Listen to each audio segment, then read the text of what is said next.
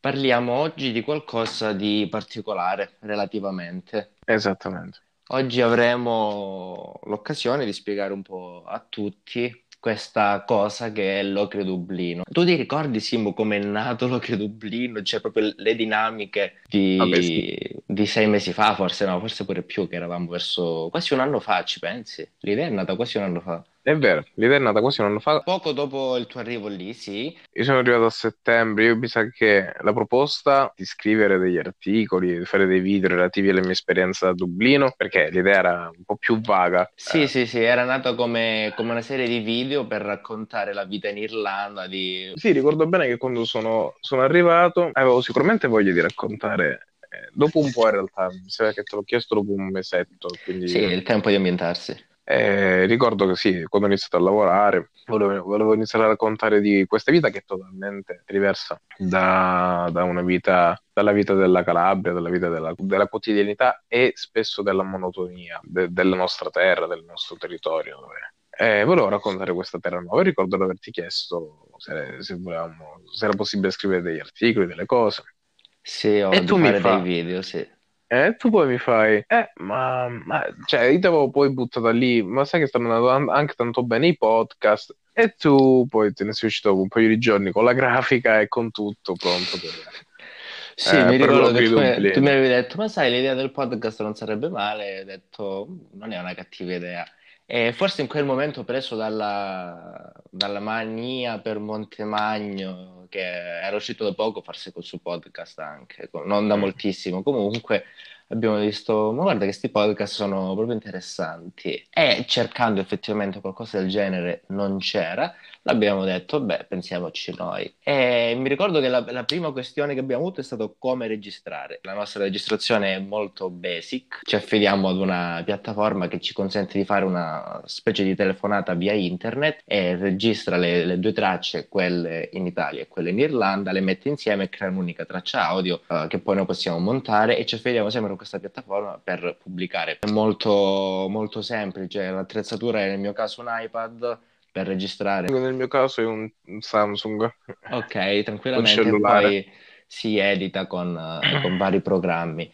Ad ogni modo, oh, sì, ricordo la grafica quando mi è venuto in mente, ho detto, ah, qua ci deve essere l'Italia, l'Irlanda. Era molto, molto eh, semplice. La mia esperienza con, con la grafica era in quel momento ancora basilare. Però abbiamo avuto modo di rifarci. Ti ricordi quando abbiamo pensato all'Ocre Dublino, cosa ci eravamo posti come obiettivo? Abbiamo detto, dobbiamo far capire determinate cose, dobbiamo cercare di far vedere tramite questa nostra idea ciò che si vede reciprocamente da questi due posti. Sì, e anche le possibilità che ci sono, eh, sia di, cambiare mentalità, di cambiare anche cose più pratiche nella, nella vita quotidiana della Calabria. Almeno questo è ovviamente un obiettivo molto più ambizioso, ma Sì, l'obiettivo certo. principale, l'obiettivo principale era semplicemente quello di far vedere un altro punto di vista. E anche un po' più personale, secondo me, perché comunque per noi è stata innanzitutto una, una grandissima opportunità per mantenere la nostra amicizia che è stata alla base di questo progetto. E poi un Certamente. modo per, eh, per rimanere in contatto e per crescere, per scambiarsi le opinioni. Insomma, il confronto eh, in generale, in qualsiasi occasione, è sempre un modo, eh, è una via essenziale, fondamentale per, eh, per crescere e guardare avanti.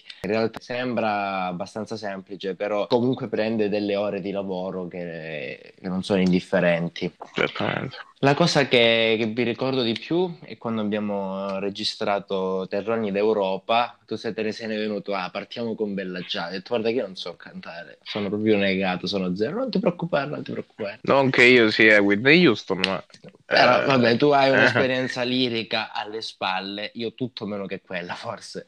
Però sì, sì, ricordo eh, che poi è è venuto tutto fuori tempo perché giustamente c'è un ritardo. Vabbè, è Vabbè, venuto come è venuto, però... eh, era così. L'importante era l'idea. Esatto, apprezziamo l'impegno. Almeno Sì, spe- sì. spero che abbiano apprezzato l'impegno. Ora, eh, diciamo che dopo qualche mese di, di stasi che abbiamo avuto e dopo l'episodio che abbiamo registrato quest'estate, sono passati insomma un po' di mesetti prima di farlo uscire. È come se f- sia stata una prima stagione di Logri Dublino, i primi 4-5 episodi, e poi con il turista per casa come se iniziasse una nuova stagione. Perché? Perché ehm, i primi episodi sono stati la nascita di questo podcast e registrati totalmente quando tu eri in Irlanda e io ero a Locri. Mentre con la seconda stagione ci sono un po' più di spostamenti. Abbiamo registrato uno entrambi a Locri, due quando io ero a Milano e tu uh, in Irlanda, così come stiamo facendo adesso, che in questo momento sono a Milano, e l'episodio a Dublino, insomma è un poco più movimentato sotto questo punto di vista ed è molto, molto interessante secondo me, insomma c'è stato una, una specie di cambiamento, di evoluzione, come um, vuol dire finita la prima stagione, ok, ora... Ah, andiamo un gradino oltre e ora ci, ci poniamo magari qualche altro obiettivo, insomma. Veramente. Abbiamo ricevuto qualche feedback con questo podcast. Tu che feedback hai ricevuto in linea generale? Qualche feedback certamente l'ho ricevuto. Sono arrivati feedback riguardanti la grafica, riguardanti la lunghezza, feedback, feedback anche riguardanti le argomentazioni eh, molti hanno detto, ah ricordo quando abbiamo rilasciato l'estratto sul tornare alla Mezia. Sì, il che anche primo, avuto sì. Un discreto giro di visualizzazioni, ne ha, ne avute un migliaio su, su Instagram. E ricordo che ci sono stati anche dei, dei commenti. Sai, io non mi ricordo una ragazza, fuori sede pure lei, mi scrisse, eh, io sai anche da tornare da quando era, non mi ricordo dove era lei. Forse Era in Praga. Italia comunque. No, no, no, no. Ah, era all'estero. Era all'estero. Da tornare da lì a, mi ricordo, mi sembra Guardavalle, un macello pure. Comunque c'erano anche dei feedback di questo tipo. Ha detto che le argomentazioni sono interessanti. Beh, abbiamo avuto un po' di vari feedback. Sì, dall'Irlanda che feedback hai avuto? Dai tuoi colleghi. Ah, i, miei, co- i miei- miei colleghi universitari hanno, hanno curiosità, mi dicono sempre, ma li traduci in Eh, italiano? infatti, Eh, non sono scusa, in li- italiano. Li traduci dall'italiano all'inglese, al- almeno i meme, ogni volta, infatti, i meme li hai visti l'ultima volta, Sì, li devo sì. tradurre. Abbiamo cambiato Mm. la grafica, abbiamo ricevuto diversi feedback sulla grafica, varie proposte, insomma, abbiamo cercato di prendere il meglio di quello che c'era prima, togliere i nostri faccioni. Anche io ho ricevuto feedback sulla lunghezza, in particolare iniziamo accontentando qualcuno con la, la lunghezza ridotta di questo podcast per dare la possibilità, ecco, di essere magari ascoltato da più persone. Altre cose che potremmo aggiungere e migliorare. Allora, intanto con la stagione 2 abbiamo aggiunto dei video, che già secondo me è un grande salto di qualità. Il video, quello che abbiamo fatto a Locri, il video che abbiamo fatto qua a Dublino. Eh, secondo me sì, potremmo... speriamo farne- di farne altri, insomma, in giro per l'Italia, anche nella patria placanica è, è programmato anche questo. Sì, è programmato anche nel- nella Milano Tech. Per quanto riguarda anche la- il fattore video, magari potremmo uscire ogni tanto con qualche episodio speciale, eh, magari in videochiamata. E insomma, in videochiamata abbiamo anche la possibilità, vedremo col tempo anche di migliorare la questione audio, e magari comprando un microfono, ma vedremo, vedremo. Adattamenti- volta. Esatto, migliorie che vorremmo fare magari nel corso del tempo. I buoni propositi per l'Ocri Dublino, solo per l'Ocri Dublino. Solo per lo che i nostri li abbiamo già fatti già detti. Adesso lanciamo, secondo me, due sfide personali e sempre eh, riferite all'Occhio Dublino per i prossimi episodi. Va. La prima, magari auguriamo anche nel prossimo episodio, è di lanciare un qualcosa di interattivo, come dicevi tu stesso. Per interattivo intendo oh, un dialogo più vicino, più, più immediato, ecco, tra chi ascolta il podcast e noi, perché magari eh, noi oggi parliamo di una tematica di cui ci serve conoscere l'opinione della gente o l'esperienza della gente, creiamo l'infrastruttura adatta affinché la gente possa darci un feedback che noi elaboreremo in un secondo episodio, per dire. Sì, sì, vabbè, ci sono mille, mille modi, mille cose che possiamo fare. Possiamo fare sondaggi sugli argomenti da trattare. Ovviamente anche negli episodi a venire la- il nostro focus sarà qualche idea, qualche proposta per l'Ocri. Vogliamo concentrare un attimo l'attenzione sull'Ocri, sulla Locri, dico Locri per intendere Locri. Perché questo? Perché eh, dopo una serie di confronti, confronti a disposizione di tutti, ricordiamo, l'Ocri Dublino non è altro che questo. Dopo una serie di confronti e dopo mh, aver visto determinate cose eh, che magari sono piccolezze, che, mh, come che so, qualche mese di esperienza qui a Milano per me, un anno e mezzo lì a Dublino per te, però ti fanno capire che effettivamente ci sono molte cose che si possono fare, come dicevamo nell'ultimo episodio, la tecnologia c'è la voglia anche, però non si capisce perché non si fanno e potrebbero essere stronzate che però migliorano la vita. Quindi la nostra prossima sfida è anche lanciare degli spunti e ricevere degli spunti, quindi ritorniamo agli episodi interattivi sulla, sulla situazione della Locride. Abbiamo già parlato come nel 90% dei nostri episodi abbiamo parlato di trasporti e forse questa sarà la, una delle prime tematiche, se non la prima, in cui ci, ehm, in cui ci addentreremo, lanciando una specie di progetto per la Locride in cui dare attenzione, ecco, perché la prima cosa che secondo me manca verso la nostra terra è l'attenzione, non dico mediatica, delle persone stesse magari che ci abitano. Sì, sarebbe anche cari- caruccio eh, per, il no- per il nostro piccolo, per quello che possiamo, dare anche un'attenzione a livello un po' più mediatico alla nostra terra che ha tante particoli- particolarità, unicità, unicità eh, e che non, non, non, si conoscono, non sono scoperte, no? Eh, non si sanno fuori, sai, anche lo stesso Museo Magna Grecia di, eh, di Locri, per me è un posto bellissimo. Vero, sono d'accordo. Esatto, quanto è conosciuto fuori in Italia, all'estero. Eh, ci sono anche tanti altri siti eh, archeologici e non eh, nella nostra zona. La, la, il Bergamotto, un altro, un altro, esempio di unicità della nostra zona. E altre, ta- e altre tante, tante pic- piccole cose. Se penso a Placanica, c'è il convento va studiato fra Tommaso Campanella, e altri il castello, ma ci sono altri eh, siti molto interessanti, la Grotta dei Re. E questi siti, tutte queste inizie, tutti questi posti potrebbero essere luoghi che potrebbero avere iniziative, creare vita sociale. così i giovani, per, per dire, i giovani della nostra zona che il giorno spesso e volentieri, non so, vanno al bar o non hanno alcuna attività da fare perché non ce ne sono spesso. Spesso non ci sono attività o le attività sono poste nella maniera più noiosa possibile. Che spesso anche i musei, guarda come lo, dice, lo diceva anche Michele Boldrin, eh, l'economista, diceva, mi ricordo in un podcast, che i musei italiani sono polverosi sono polverosi, sì. sono all'antico, sono vecchi, non sono interattivi. C'è un, un museo negli Stati Uniti che ha un canale YouTube. Prende un reperto, c'è una signora lì che ti spiega il reperto, va su YouTube, fa centinaia di migliaia di visualizzazioni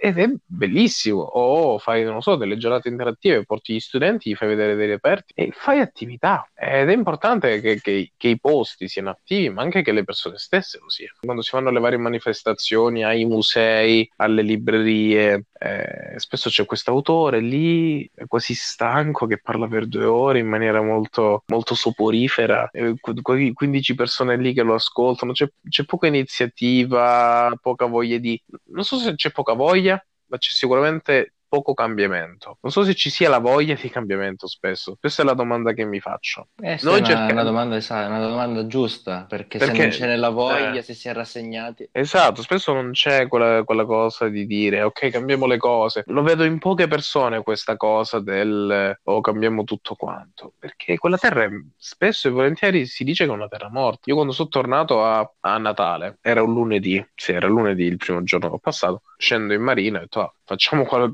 qualcosa, voglio uscire, parlare con persone, non lo so, qualcosa del genere. Passo tutti i paesini, passo Cauloni, passo Roccello, passo Gioioso, non c'era nessuno. Ok, so, vabbè, Siderno, Siderno non c'è nessuno. Arriva all'Ocrio, c'è il Locrio Nice, mo, figurati se non trovo nessuno all'Ocrio Nice. Arriva all'Ocrio Nice, li ho contati, erano quattro erano quattro in piazza per una serie di fattori, eh, perché era tutto chiuso, era aperto solo, solo la pista di pattinaggio eh, e non c'è un'alternativa a quello. E a dicembre giù c'è solo quello e in estate non che ci sia tutta questa alternativa, sono 3-4 locali principali e poi tanti piccoli locali nell'attività che si fa è solo per sì la cosa è andare in spiaggia, ma basta solo quello, ci basta solo questo. E ah, questo può bastare no. a portare gente da fuori, quindi turismo ed economia? No, no, basta sì e no a quelli che stanno magari in quel paese, capito? Capito? Non c'è alternativa. Un cinema, c'ho due cinema aperti e faccio esempio i concerti. Quando, quante volte in un anno viene qualche artista degno di nota? Non, ti, non, che, non che Mimmo Cavallari e gli altri non lo siano, io so cantare. Però dici di rilievo più internazionale. No, ma anche di livello più nazionale. Nel senso, eh no, Mimmo Cavallaro, Mimmo Cavallaro è internazionale. Ma non è quello il concetto, è che è sempre il solito... Stessa minestra. La stessa minestra, che a me manca tantissimo e, quando, e mi ascolto ogni tanto le tarantelle in camera come un deficiente deficiente, ma capisco per chi vive giù che è sempre la solita minestra. A me è un po' una canzone da, da immigrato, sono quelle cose, sai, che, che sì, ti porti sì, in sì. giro per il mondo. Che a me piace tantissimo, mi piacciono i Lisa Russa, mi piacciono tutti quanti, ma c'è bisogno, ma soprattutto per i giovani, soprattutto per i giovani, che ne so, che venga un artista della nostra generazione giù, che poi ci siano vari motivi per cui non vengono, io lo so bene, ho provato mille volte a organizzare, e che uno dei motivi principali è che i prezzi che loro, diciamo, hanno di, di listino sono basati sui concerti che loro fanno. Il problema è che loro i concerti li fanno a Milano, a Roma, a Bologna, dove gira leggermente più economia da noi, che da sì. noi. E quindi faccio esempio, se un artista setta un prezzo, non lo so, eh, per un concerto io voglio 3.000 euro, 4, che non sono tanti, eh, non pensate che siano cifre assurde, eh, sono cifre normalissime, 2.000 euro eh, sono, sono, sono, niente quasi. Il problema è che poi i locali da noi, giustamente per mille motivi, che non è solo uno, non è solo io quei soldi non li riprendo, anche il perché non riesco a riprendermeli, ci sono mille motivi che te ne spiego un paio magari. Quando tu vuoi far venire un artista e dargli 2.000 euro in tasca, devi avere la sicurezza che vendi i biglietti, perché magari fai l'evento in un localino, in un locale che ha, non lo so, una capienza di 400 persone, un locale all'aperto, una delle varie discoteche nostre, almeno che non sia l'evento in spiaggia, eh, nel locale più grande che abbiamo, in tutta la zona, e ti parlo di anche fino a Soverato, dove ci sono questi locali che magari riescono a portare. Andrò a vedermi Sfere e Basta, ricordo a Soverato. Però nella nostra zona non ci sono queste capienze. Punto numero due, non vendi mai biglietti anche perché sai, gli organizzatori poi lo regalano al tiz- a tizio che sì, sì, cogno sì. perché amico, amico, cugino, parente, eccetera. E quindi quei soldi non li recuperi, specie dai biglietti. Stessa cosa riguardante l'alcol. Eh, quando vai poi nel locale, sai, sono amico del barista, sai, sono amico del proprietario, sai, sono amico di quello e quell'altro, e nessuno paga niente. E pagano, non lo so, una metà, un 75% di quelli che... E un imprenditore ovviamente ci perde. Esatto, ci, ci, perde e non vuole avere questo rischio di dire oh, ho investito 3.000, 4.000 euro per portare un artista X. È pieno di ragazzini, è ok, è bello, a parte che i ragazzini siamo stiamo diventando sempre di meno, sempre di meno, sempre di meno. Questo è un altro grande rischio, per questo magari tanti imprenditori locali non vogliono rischiare come giusto che sia, preferiscono fare la serata, magari classica, dando a un DJ, che spesso viene da fuori anche un'altra cosa, che non si aiutano mai gli artisti locali e questo lo so sulla mia Bravo, pelle. Lo stavo dicendo io. Gli artisti locali vengono presi per concerti o eventi al 90% se fanno cover. Cioè, no, spettacolo... il 90% se lo fanno gratis. Sì, vabbè, a parte questo, però metti caso un artista che ha la sua, la sua discografia, ecco, magari piccola, magari recente, è un artista emergente, il proprietario del locale, l'imprenditore piuttosto piuttosto che dirgli ok vieni fatti una serata nel mio locale dove vengono che so sabato sera vengono 250 persone magari racconta la tua musica canta la tua musica. Invece di fare questa cosa lo lascia da parte e gli dice no la tua musica proprio perché tu non la conosci nessuno non mi serve. Quello che la gente cerca sono cover come se non ci fosse la cultura della musica cantautorale locale come se noi non fossimo in grado di fare musica diversa dalla tarantella. E questo è un secondo problema che si collega collega al primo, nel senso che c'è un circolo vi- eh, vizioso giù per quanto riguarda la musica, l'arte in generale, che è un macello. Perché la tua musica non è, non è conosciuta? Perché la musica calabrese non ha supporti. C'è una sede della Warner Music in Calabria? No. C'è una no. sede della Sony? No. C'è una sede dell'Universal? No. Eh, tu per far lanciare la tua musica fuori puoi usare solo YouTube. E YouTube ti aiuta fino a un certo punto eh, da solo su YouTube eh, cioè è davvero è davvero davvero tosta senza avere un'etichetta dietro che magari ti dà 100 euro 200 euro per fare pubblicità Certo. Sei tagliato fuori dal mondo. Quindi anche se fai dell'ottima musica, e ne conosco tantissimi artisti giù giovani, meno giovani, davvero forti, c'è chi ci sta provando con tutte le forze e apprezzo chi ci sta provando con tutte le forze, tu, nel senso, chapeau a chi ci prova. E ci sono passati un po' tutti, ci sono passato anch'io. E di conseguenza la tua musica non è conosciuta. E quindi il tizio del locale, anche magari a fianco a casa tua, non ti chiama perché la tua musica non è conosciuta. E quindi e come sì, la un circolo vizioso. Perché non puoi neanche andare al locale a farti mai riconoscere da, da quelle 40, 50, 100 persone in più, dovrebbe proprio cambiare una, una, serie di fattori, una marea di fattori dovrebbero cambiare affinché la musica, l'arte e altre iniziative calabre cambino modo e maniera in cui vengono fatte. Ed è un cambiamento culturale profondo ed è quello che dobbiamo provare a fare, ma che non è collegato solo alla musica, è collegato a, a tutta la, la, la vita lavorativa, alla vita studentesca, alla vita sociale e dobbiamo riuscire a cambiare tutto questo passo dopo passo, progetto proposta dopo proposta e dobbiamo trovare il modo e la maniera di farlo e ci stiamo lavorando.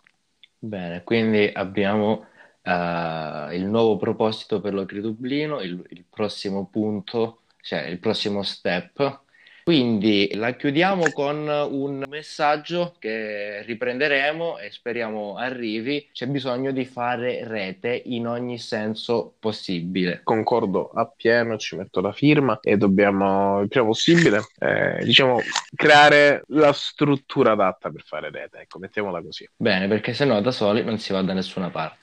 Dobbiamo fare gruppo, dobbiamo essere tutti uniti e anche smarcarci dalla questione paesino contro paesino. Dobbiamo esatto. più pensare, ecco, pensare più a che siamo veramente tutti sulla stessa barca, in particolare nella nostra zona. E... Certo essere veramente uniti, proponendo idee, proponendo cose da fare, ognuno nel suo piccolo, ognuno per le proprie idee. Certo, perché alla fine ogni paesino ha gli stessi problemi degli altri. Risolverli assieme è molto più conveniente che risolverli singolarmente. Bene, quindi ci aggiorniamo. Questa volta un saluto di nuovo da Milano per Locri e da Dublino per la carica.